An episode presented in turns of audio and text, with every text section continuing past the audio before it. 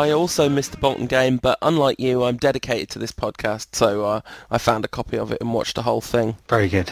Easy to do, really. I can't say that I would have done the same with the Benfica game, but the fact that we won 5-0 made it nice and easy to go back and look for more than just highlights of that game. What what did you take out of the the match of the day coverage? I'm say not used to watching United games in limited format. Some fine goals, another dynamic performance from United, secure at the back. I thought Phil Jones in particular was outstanding and uh, interesting to kind of pick him out really I suppose given that uh, Rooney got three and Hernandez got two but it was just felt like another confirmation that Jones is a is a player on the rise and um, uh, all around you know positives came out of that game especially away from home I mean it's a long time since we've talked about United being so good away from home Yeah, it was a magnificent performance by Phil Jones playing at right back which was kind of interesting. Chris Smalling came on late in the game but didn't go out to right back and put Phil Jones in, in the middle. Jones played the whole game there. So when I put a shout out for questions for this week's show, we had a couple of people asking a question that we've already been asked this season, which you, you've been pretty firm about, but I don't think it's going to go away, uh, and it's the question about Phil Jones being moved up and played as a midfielder. I'm sure that before his United career is over,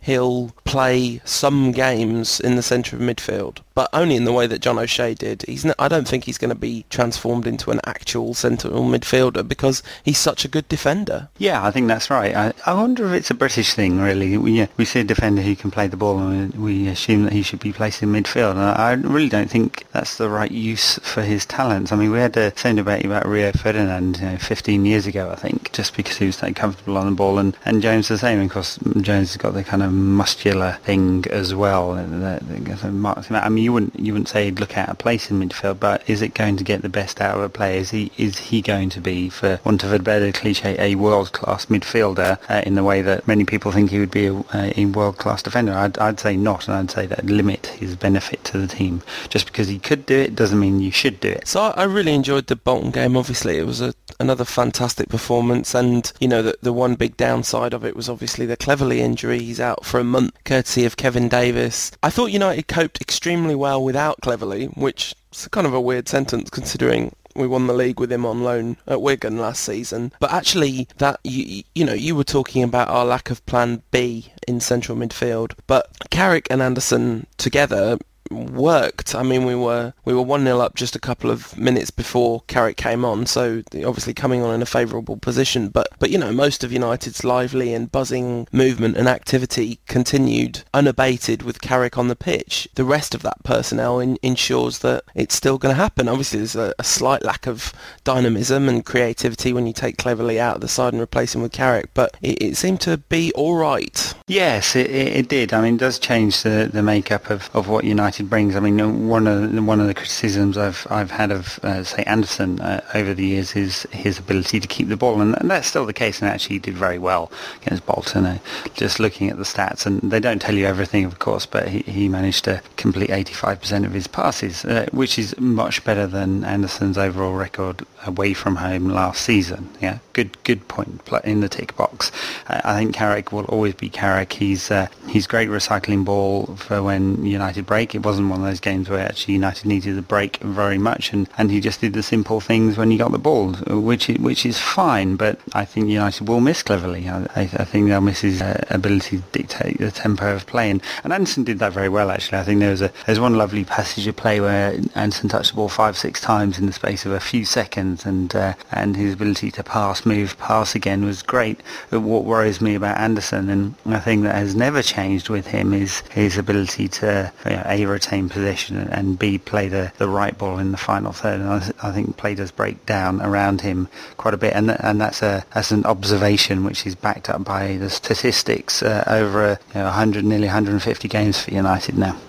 Yeah, I mean, of course, that's that's it's un, it's undeniably the case. But equally, the start of this season, I think you can say is probably the longest consistent period of form he's he's had. I mean, that's a slightly dubious statement since the season's a month in, but still, he's he has had an absolutely excellent month. Yeah, he re- he really has. He really has. I mean, it's all about balance though in United midfield. I mean, if United are going to play sort of four-four-one-one with Rooney sort of in the in the hole, what do we need uh, as the the, the two other players. So Anderson, uh, you know, appears to have not made it as a kind of number 10 fantasista player that people, many play, people thought he, he would be. And I, you know, I would argue that his, his performances show that he can't do that role. And so if he's not going to be that, what is he? Because he, he doesn't, he doesn't seem to perform well as the, as the kind of screening defensive player either. So I think that's a challenge uh, that Anderson faces really for all the energy and drive that he does bring when he's on form and, and not eating so many pies. what, what is he?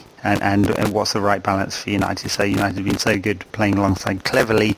Will they be the same sort of attacking force if they play if he plays alongside Carrick or Fletcher? Well, the the thing is, they will so long as he can, you know, make sure that he involves the wingers. Because as soon as as soon as you have a front four of young Nani and Valencia, Nani or Valencia, and then Hernandez and Rooney or Welbeck and Rooney up front, then there's so much movement, dynamism. There's so much support for the strikers from the wingers you know, that that so long as the midfield are effective at winning the ball back and not giving possession away, uh, th- and they can, you know, make some runs to create space, they're, they're doing their job, you know, and they allow that front four to express itself. And yeah, if you have Cleverley in there who can join Rooney in the in in that, you know, forward lying attacking midfield position, then that's that's advantageous. But I think that there are still options which could prove to be effective based on the rest of the team, uh, even without Cleverley. I mean, I, I, think I think one one of the challenges was shown up in the game against Benfica. We have to we have to concede that neither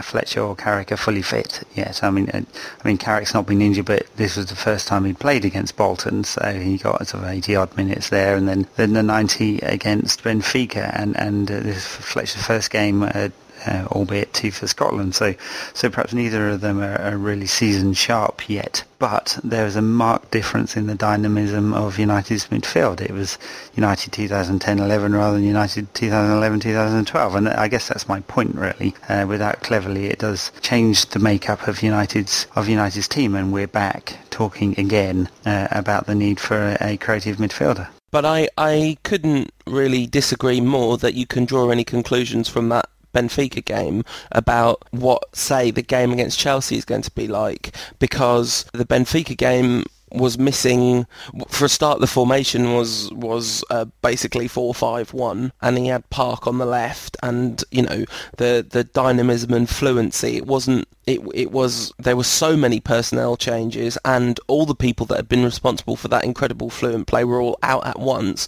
as well as the system of Chicharito, or earlier than that in the season, Welbeck creating space for Rooney. You know, it was Rooney create trying to create his own space, and there not being any all day. Uh, and in fact, actually, Giggs' goal came from one of the few times when there was really dynamic running off the ball, and that gave him that couple of yards of space, which he, he obviously took extremely well in what was a pretty poor game for him. But just to just to go back to the Bolton game, Hernandez is, I think it was his first goal, the second goal. His movement in the build up to that goal was absolutely incredible. He just went one way, faked to go the other, and then back the first way again, and he just completely and utterly beat the defender with a tiny bit of running, but it was so smart. It was brilliant to see. Way too good for Cahill, wasn't it? Yeah, it was. And, and I mean, you know, very difficult to defend against movement of that kind, I'm sure. Um, st- stunning to see. Uh, that was my pick of the goals, actually, from that game, just for that just for that little run. I really enjoyed it. Yeah, and that's what that's what he brings, and that's and it also brought the best out of Rooney, and uh,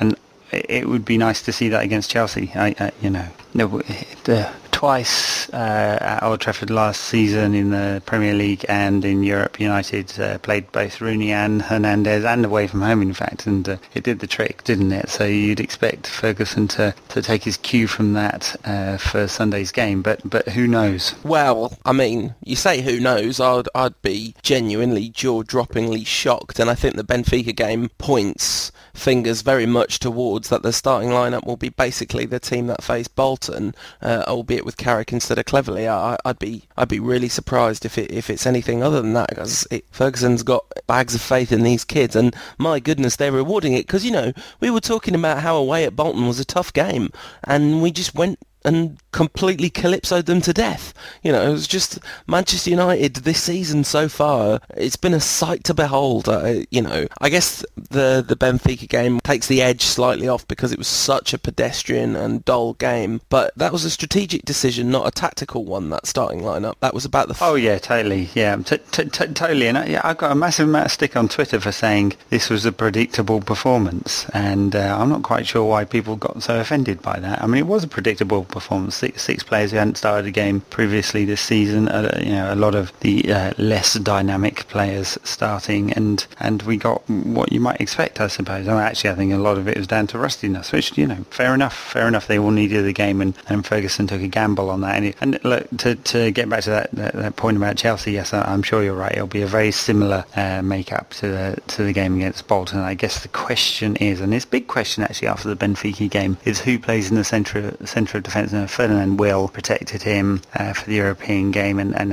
actually I think that points to the fact that he might not play that many European games, at least in the, the early stages. And and who does he play with? Because uh, Evans had, I have to say, a fairly shaky game against Benfica, and, and it was uh, not exactly last season, but it wasn't his finest performance in a red shirt. So uh, with with Jones playing so well, does he come back into the side? Does Smalling return at right back? Fabio didn't have a bad game by any means. Does he keep his place?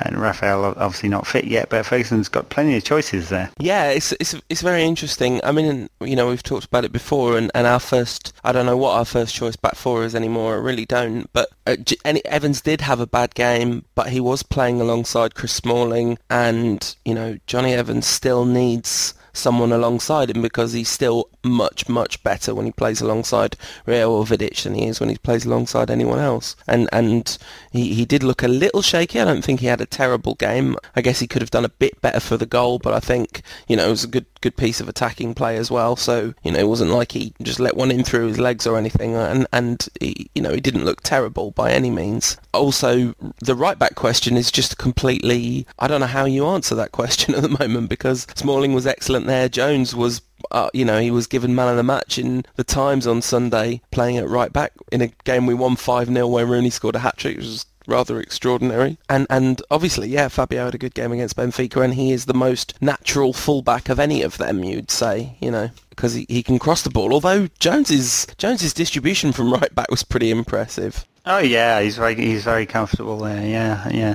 So, I mean, I, I, I have to say I, wouldn't want to put money on this one because I'm not exactly sure. I mean, the temp- the temptation. Um, I mean, Evans has played all the games this season. Uh, he's been the, the the one that hasn't moved. So, if I was betting on it, I'd say Evans will probably play, and and uh, Smalling will probably coming at right back. Uh, if I was picking the side, I, I probably wouldn't uh, have it uh, that way around at all. I, I just think before we move on to the predictions of the team sheet and all that stuff, um, a word about Wayne Rooney because uh, two hat tricks in a row, incredible, incredible start to the season, and an amazing advert for hair transplants. yeah, do you, do you, reckon that's it? Yeah. I mean, honestly, honestly, I don't think that that is the reason, but uh, you know, the fact that he had that hair transplant at all obviously means that, no pun intended, it was weighing on his mind. You know, if he'd been t- completely relaxed about going bald, he wouldn't have had a very public hair transplant. But the man obviously wanted hair on his head. If you know, for a bald listeners, I'm not saying that it's actually better to have hair, but Rooney obviously believes that it is better to have hair because otherwise he wouldn't have spent all that money and gone through all that pain to get hair on his head. Um, and it, it's making him, it, you know, he's just bristling with confidence. Yes, yes. I'm not saying it's just the hair. I'm saying, you know, that's part of the picture. I, am sure it's also to do with, with uh, family life settling down and the contract situation sorted out and, and all of that together, yeah. So, I mean, he's come back to United uh, having had a good rest, uh, so he's physically refreshed without an injury, with many things settled in his, his uh, personal life and, and none of the distractions of last season. And, and now we're seeing the, the real Wayne Rooney, and, and, and he's a player who's scoring a, a load of goals, uh, but also from a slightly deeper position. I mean, it's, it's fantastic. I mean, Ferguson talked about it this week. He said he hoped that with uh, Hernandez and, and Rooney, uh, we'd have two players who score over 25 goals this season. I have to say, I can't see anything other than that unless one of them gets injured. No, I mean, yeah, absolutely. They're going to be champing at the bit to beat each other for goals, but they obviously also, it would seem, get on pretty well, don't they? And There seems to be a good good spirit amongst them. They're not, they're not, neither of them are greedy. You know, they both score tons of goals, but neither of them take chances if there's a, you know, if there's a pass on which can lead right. to a goal. So, and and they just have such incredibly complementary skills, don't they? They do, and it, it really works as a partnership. I mean, of course, it, it leaves some uh, pretty big question marks over some of, of some of United's other strikers. Obviously, Michael Owen, who Ferguson promised uh, would get more game time this season. He's got precisely uh, uh, what naught minutes so far in the Premier League. It doesn't look like that's going to happen very much. I guess he he might play against Leeds in the Carling Cup next week. Dimitar Berbatov's had no time at all either, and uh, appears to be fourth choice at the moment. With Owen fifth, and uh, you know, assuming Danny Welbeck comes back uh, to fitness soon. Diouf, who it seems that United are asking for one report, uh, and you know, take it with a pinch of salt, I guess. But uh, United asking for six million pounds. I mean, they spent about uh, three and a half million on him, so looking for a profit on a player who's who scored three Premier League goals in 26 games last season. Interesting transfer strategy that one, but of course backed by Thomas Kuszczak, who said United were asking for too much money for him too. And so, um, you know, plenty of options for Ferguson, but also uh, a lot of players potentially unhappy there. Yeah, you didn't even mention Kiko Macheda, did you? Yeah, well, he's so far out of the picture. It's it's a wonder that he hasn't. Uh, they haven't sold him a, a loan deal. I mean, it's really incredible, actually. Uh, I mean, obviously uh, Gibson's situation we know, but Kuszczak, uh, Diouf, and Macheda are really out in the cold at the moment. You could add a fifth in Berbatov there, although Ferguson insists he'll play some games. Yeah, I mean the the thing is, when is he going to play and who's he going to play against? I mean, you could you could see Berbatov and Owen maybe even starting together against Leeds because they sort of make sense as a front two. But if he does do that, it's a big risk because neither of them have played. They'll both be presumably out of sorts, you know, just because strikers strikers need a bit of a run up, don't they, to get going? That's that's what it's like being a striker.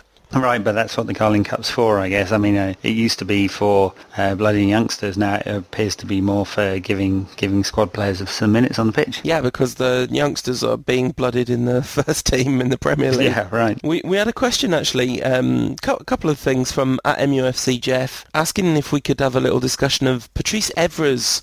Well, he says poor form. I, I would say mixed form. Actually, I thought he had an all right game against Benfica. He's definitely definitely not had a very good couple of seasons. Evra following a storming season three years ago. That disastrous World Cup uh, in France, I don't think he's been the same since then, actually. No, no, no. I, I think you're probably right, actually. Yeah, I, I, thought he was all right over the last six months of last season, and he's been, yeah, about average. Uh, uh, you could say from a defensive point of view, he should have done more for Benfica's goal as well, uh, although Evans got turned extremely easily. Uh, Evra wasn't covering, so um, that allowed the uh, Cardozo to turn onto his right foot. So, and, and there have been other goals this season you might put down to Evra's positional sense as well. So yeah, it, it, it's a I wouldn't say it's a worry because he's still a quality player, but um, perhaps we're not getting the same out of the player that we used to. And, and Ferguson doesn't often live with that. So especially in, in players he regards as first team rather than squad material. So we'll, we'll see about that. I mean, I, I, can't imagine that he, he's looking for a, a new player right now. But uh, if, if an option came up in next summer, I think I think they might think about it because Evra is 30 now. So uh, getting to the point where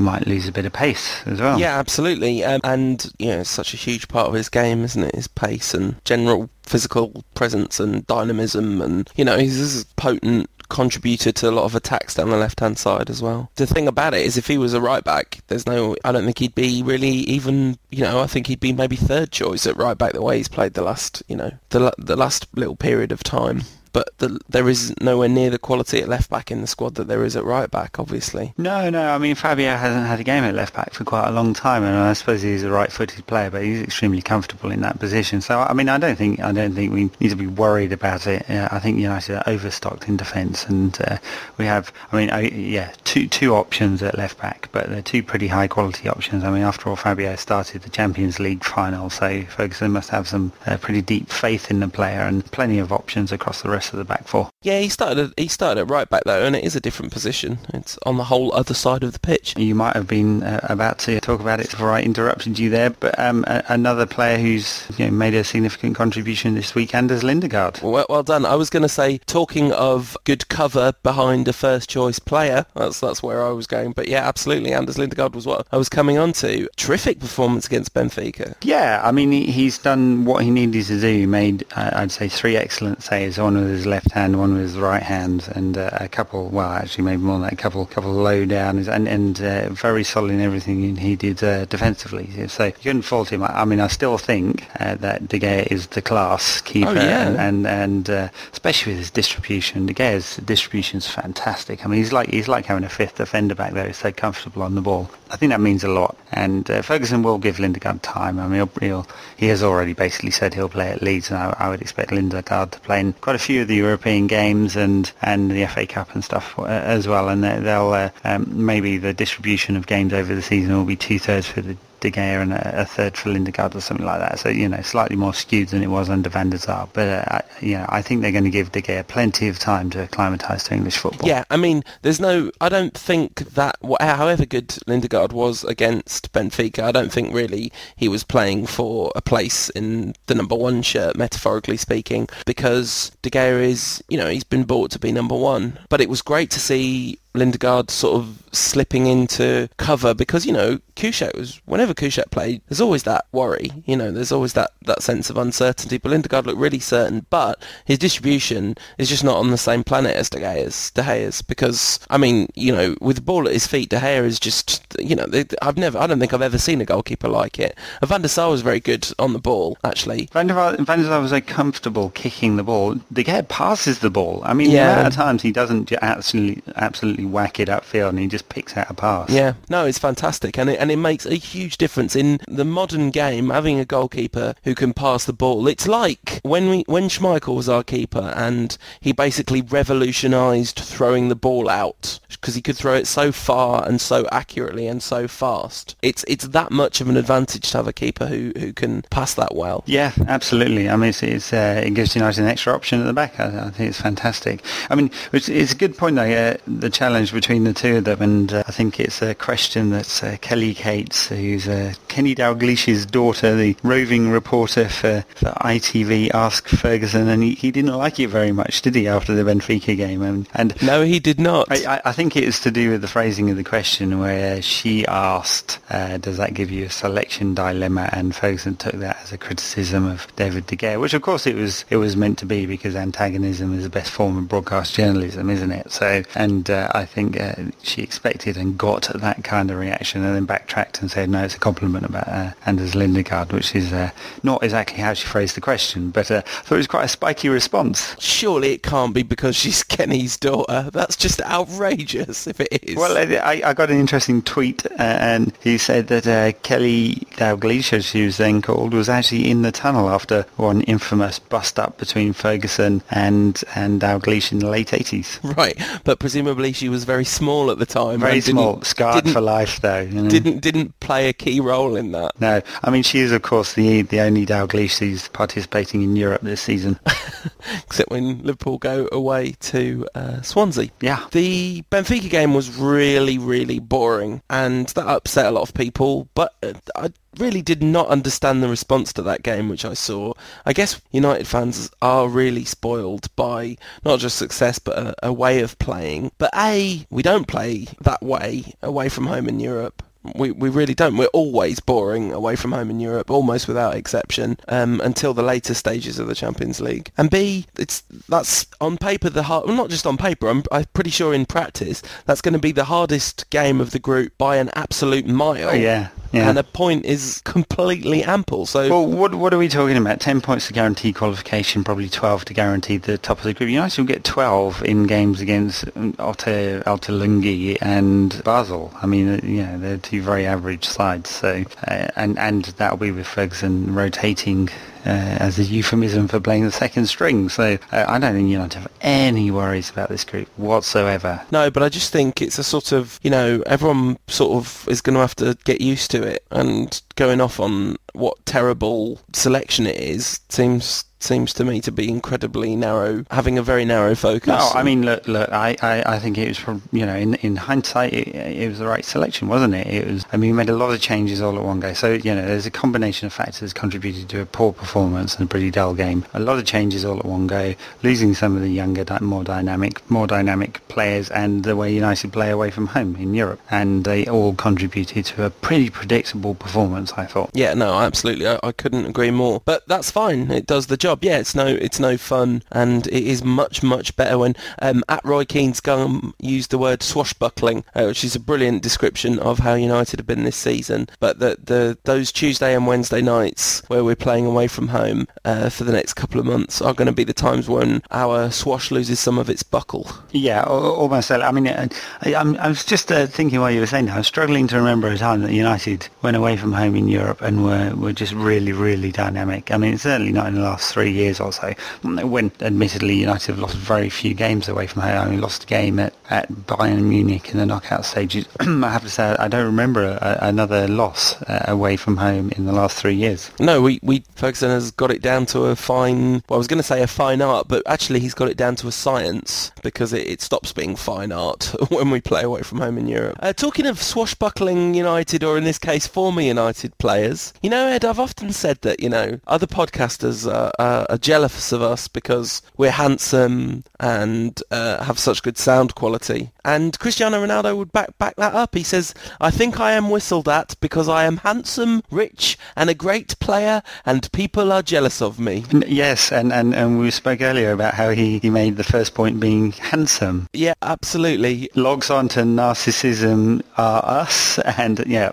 so uh, uh, incredible. I mean, or, or, not incredible, just entirely predictable from Cristiano, isn't it? I mean, the the, the man, the ego. It's unbelievable. You know, I you know that. that that that 2002 World Cup ad where they made the big statue of him. He didn't realise it was supposed to be ironic, did he? He thought, no, this is ex- no, it was 2010. It was because it was the same advert as the Rooney beard advert. Yes, yes. Um, he just didn't. There was no irony in that for for him. He was just like, nope, that's right. I'm going to go and win the World Cup, and then they're going to put up a statue of me. They have a festival in Valencia every year where they uh, make giant papier-mâché statues and then set them on fire. And they made a huge one of Cristiano looking into a mirror a couple of years ago, and uh, which was just perfect. And then they set it on fire. Not that I'm advocating that for Cristiano, of course no, not. Man. No. You know, we love we love the chap, but uh, he is Jose Mourinho aside the the biggest ego in football. He is. I have to say though, he sure can back it up. His start to this season has been absolutely electric. Him and his old uh, sparring partner, well, not sparring partner, but striking partner Wayne Rooney, and he have, have both both started the season on uh, just on fire and just cannot stop scoring. And and he, he did exactly the same last season and the season before. A phenomenal strike record, uh, uh, Ronaldo. And uh, I mean, if, if it wasn't for the fact that Lionel Messi existed, then there would be very little doubt about who the best player in the world is. Uh, but um, but Messi does exist, and, and Ronaldo has, uh, in some ways, to live in the guy's shadow, even though he, will probably score 50 goals this season. It's like Salieri and Mozart, isn't it? That's that's except it's not really like that at all. Do you miss him? Do you miss Ronaldo? Well, I mean, I miss what he gives to you, gave to the United side. I, I don't miss the circus. I, I, don't, I don't, I don't enjoy the circus that goes around with him, and and it, it's uh, I have to say I wouldn't enjoy the circus that, that may come to United if, if Jose ever takes over. For that reason, I, I don't miss him. The the histrionics, the his performance for Real Madrid this week uh, as well was very much the same. Constantly complaining to the referee. Yes, he got kicked a few times, but no more than usual. And and uh, there's just something about that that's not very pleasant. No, absolutely. I, I agree. I mean, I,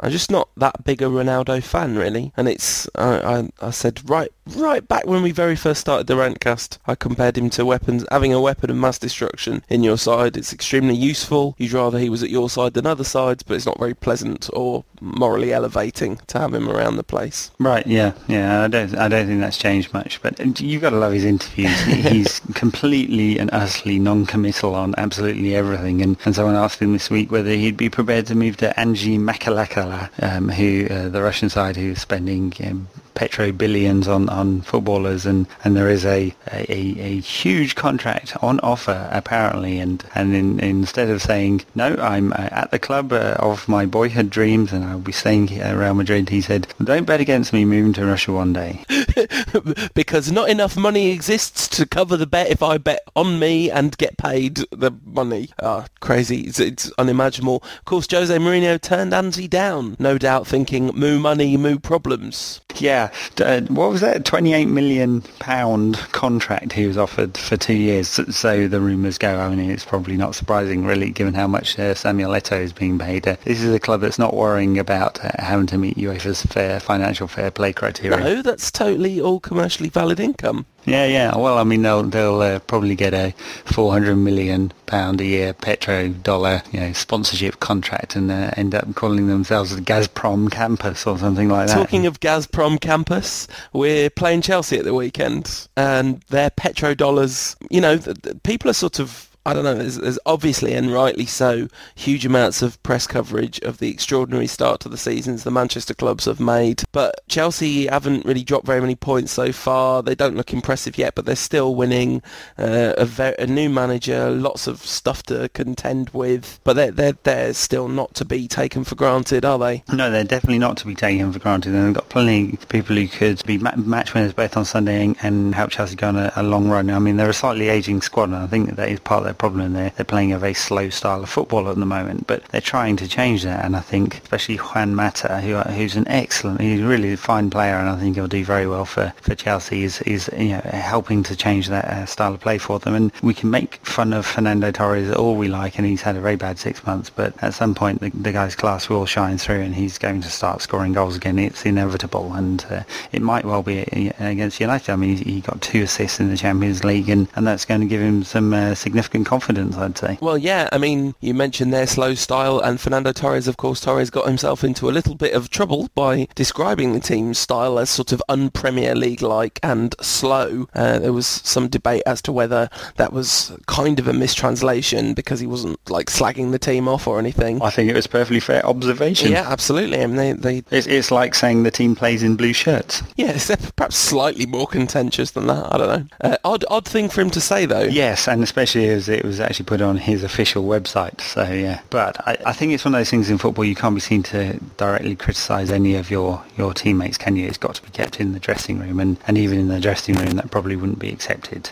Uh, but he's right. I, I think Chelsea need to. He's probably looked at the way Barcelona play, uh, the way uh, United uh, is now playing. In fact, the way City is now playing, and, and realised that uh, the way Chelsea are playing, slow, slow, slow, and then a bit more slow, is is you know not to his benefit, and, and they do need to inject some pace, especially around the final third because they they are more predictable than than the the current top two. No, absolutely. Um, of course, not really in a position to make fun of other teams' star strikers slagging off their teammates. Football memories may be short, but it was only one year ago that we were in a very similar position. No, uh, right, and, and Rooney's, Rooney's indiscretion was way more serious. He didn't directly criticise his teammates, of course, but that was the implication of, of uh, saying the club lacked ambition to win trophies and, and so on. So yeah, and, and, and that's what I'm saying about Torres. I, I think he's obviously frustrated because the team isn't playing to the, the way he, he wants. He's not playing as he wants, but at some point it will click. And as we've seen with Wayne Rooney, you know, class players do come back and uh, he is a class player and he's got plenty to offer, and, and I, I, think he will start scoring again uh, once he feels confident. And and uh, and, and in fact, I think uh, the injury to Didier Drogba could well help him because he's uh, he's now the, the senior man in that Chelsea strike force. Yeah, absolutely. I, as I said earlier, I think that the starting lineup is basically going to be the starting lineup against Bolton. Um, I'm going from the like Rooney, Chicharito, Young. Uh, I think Nani, although I would actually really like to see Valencia and, and how much Valencia destroyed Ashley Cole last season. I think there's a there's a decent chance we will see Valencia, who uh, looked pretty good actually uh, in in United's all-round unedifying performance against Benfica. So all right, I'm going to go out on a limb and say Valencia on the right, Carrick and Anderson in the middle, um, and then a back four: Evra, Ferdinand Jones, Fabio. That's you know that's a, that's t- picking names on straws basically. Well, I mean, I, have to say if I was picking a back four, that's the, probably the one I would go with. As I said before, I think Evans will probably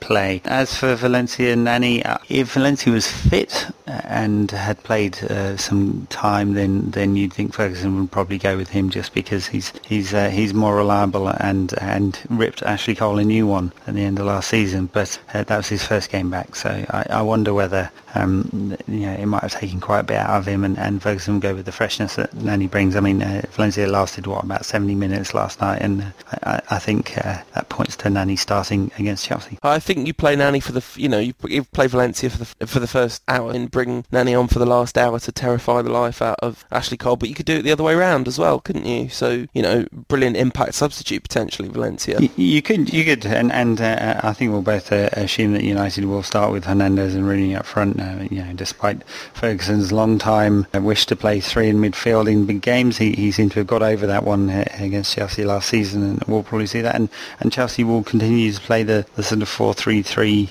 style they have been and, and the Malouda's played on the uh, across the front three at times and yeah you wonder whether that's always suited him this season but Juan Mata has been fine I think he's coming into it and I think Torres will probably end up leading the line on his own with, with Drogba still doubtful to start. Which brings us to the game which I'm really really not looking forward to at all because no doubt it will bring the most evil out in our support, their support, the players, everyone connected with the club it's second only for me to the Liverpool games and City games in general unpleasantness in tone. Uh, we're playing the mighty Leeds United. Dirty Leeds United. Having thoroughly fallen from grace, but beaten us last time we played them and still dining out on that. It's the Carling Cup, so it's not only the Carling Cup, but the opening round of the Carling Cup, so surely Sir Alex Ferguson is going to play a very, very second string side, even though it is Leeds. Yes, he will. Of those defenders that are not playing against Chelsea, the rest of them will play, and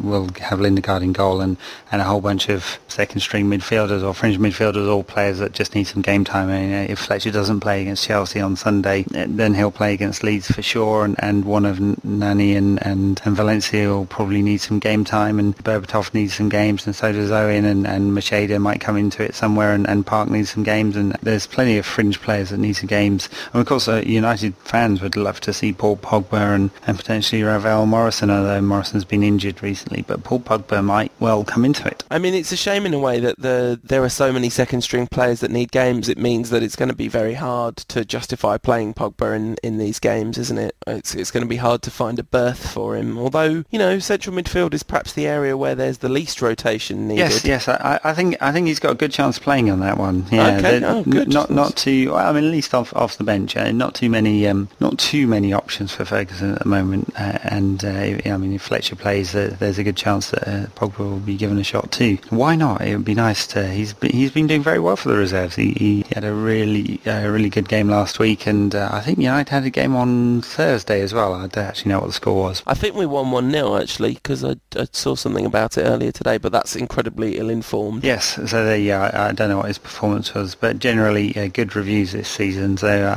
yeah, and Ferguson talked about trying to fast track him into into the first team squad. He's certainly been training with the first team as he does feel you know very lightweight, but you know, six months of special training to try and build up some muscles, and, and he's certainly got the talent to, to do it. So uh, the Leeds game would be a good one for him, given that he won't be playing with like six or seven other kids as well. Reserves won two one with goals from Goal Machine, Will Keane, and Kiko Macheda. Yeah, nice. Good to see Macheda scored. Yeah, it'd be nice to see Will Keane uh, get some time. He's a very talented player, but uh, he does have seven strikers in front of him in a first team picture. Yeah, it's the worst. It's the worst position to be coming through at at the moment, probably. Except if you're a central defender, I guess that'd be pretty rough indeed, too. Indeed, I mean, predictions for the games. What do you think? I mean, aside from a, a volatile atmosphere at Elland Road, I have to say uh, I'm, I'm with you uh, to some extent. I, I, do enjoy the games against big rivals, but uh, I've been to Elland Road several times and it's never pleasant. No, I can't imagine it's particularly pleasant if you're a Leeds United fan to go to Elland Road. My new, my, my favourite ever Elland Road game, and n- not not an obvious one in many ways uh, because we've had some fine victories there, but a, a nil-nil draw shortly after Eric Cantona joined us in 1992. I think this is a cup game or was it a league game? I, I actually can't remember, but uh, it, it was shortly after their new stadium stand had been built, and so we had the whole of the upper deck, and there were more than 5,000 United fans there, and we had a, a, a paper darts in red issue that uh, said thank you very much for Eric Cantona and rained them down on and on the Leeds fans below, and uh, yeah, I got a few bottle a few bottles thrown at me on the way out of that ga- game. I think uh, the Leeds fans weren't very happy about that, but it was quite satisfying nonetheless. Hey, so uh, before we do predictions, there's a really a big important shout out. Uh, there is there is a new new candidate, yet another candidate for number one fan of the Rantcast from Canada. Uh, current incumbent at jduke underscore has had a little baby boy called Owen who was born on Saturday. So many, many congratulations to you. Named you. after a uh, curly-haired one? Oh, well, I don't know. Since he was born on Saturday, I can't imagine he was named after uh, Owen Hargreaves. Maybe maybe just a big Michael Owen fan. I don't know. Who knows? Uh, maybe, maybe J Duke has been uh, listening to the uh, the Owen Hargreaves song and Mr. No, no, let's not go there. Let's not go there. It's a newborn son, Edward. It's outrageous scenes. Hey, talking of outrageous scenes, many, many good wishes from the listeners for your wedding last Saturday, which was what kept us away from the Bolton game. It was it was fun being at your wedding with like there was there was a handful of United fans there, all kind of furtively going outside to get mobile phone signal, coming back and holding up more and more fingers as the goals went in, and letting you know that Liverpool had uh, very appropriately lost to celebrate the occasion. Yes, I, I think there were there were four United fans there. I think it was it was it was way more than that. Ed. Quite a, quite a lot anyway. Yes, and then the news of each goal was going in, and, and uh, yeah, I did get the results. Uh, I, well, the goal and the goal scorer relayed to me in very quick order. So yeah, so thankful for that because I, I couldn't actually sneak a widescreen telly into the into the venue. Absolutely, but many congratulations, Ed, on on your wedding. It was it went off without a hitch. It did, it did. And and will United's games against Chelsea and Leeds go off without a hitch? Scores? Chelsea, um, I'm I'm I don't know. I'm a tiny bit nervous because you know the, the form book would suggest that that we've got a, a jolly good chance uh, of winning this game. I'm, I'm going to predict a win. I think maybe a little more nervy than we've been used to in recent times. 2-1. Yeah, 2-1 was a score I was thinking of just now, and I think that's probably right. United have conceded goals in, in some games this season. Although, of course, uh, yeah. Only, mm, yeah, and they've now conceded goals in 50% of games. Yeah, yeah, there you go. Um, so, yeah, I, I think a 2-1 win is perfectly fair for United. I mean, United have plenty of firepower up front. I, I, I, don't see how Chelsea can keep us out unless they play extremely defensively. So uh, I think United will win 2-1. And I, and think it, there'll be plenty of goals in the Leeds game. So there'll be uh, lots of players that have something to prove. So maybe a 3-1 victory at Elland Road. That would be nice, wouldn't it? Um, so I think Rooney and Hernandez score the two goals. That's my bold, difficult to predict prediction in the 2-1 win at Chelsea. I, I think the Leeds game is going to be horrible. I think it's going to be 1-0 to us, last minute scrappy winner because we'll play a second string side and they won't have played together or have played hardly at all and it'll all be really discombobulated.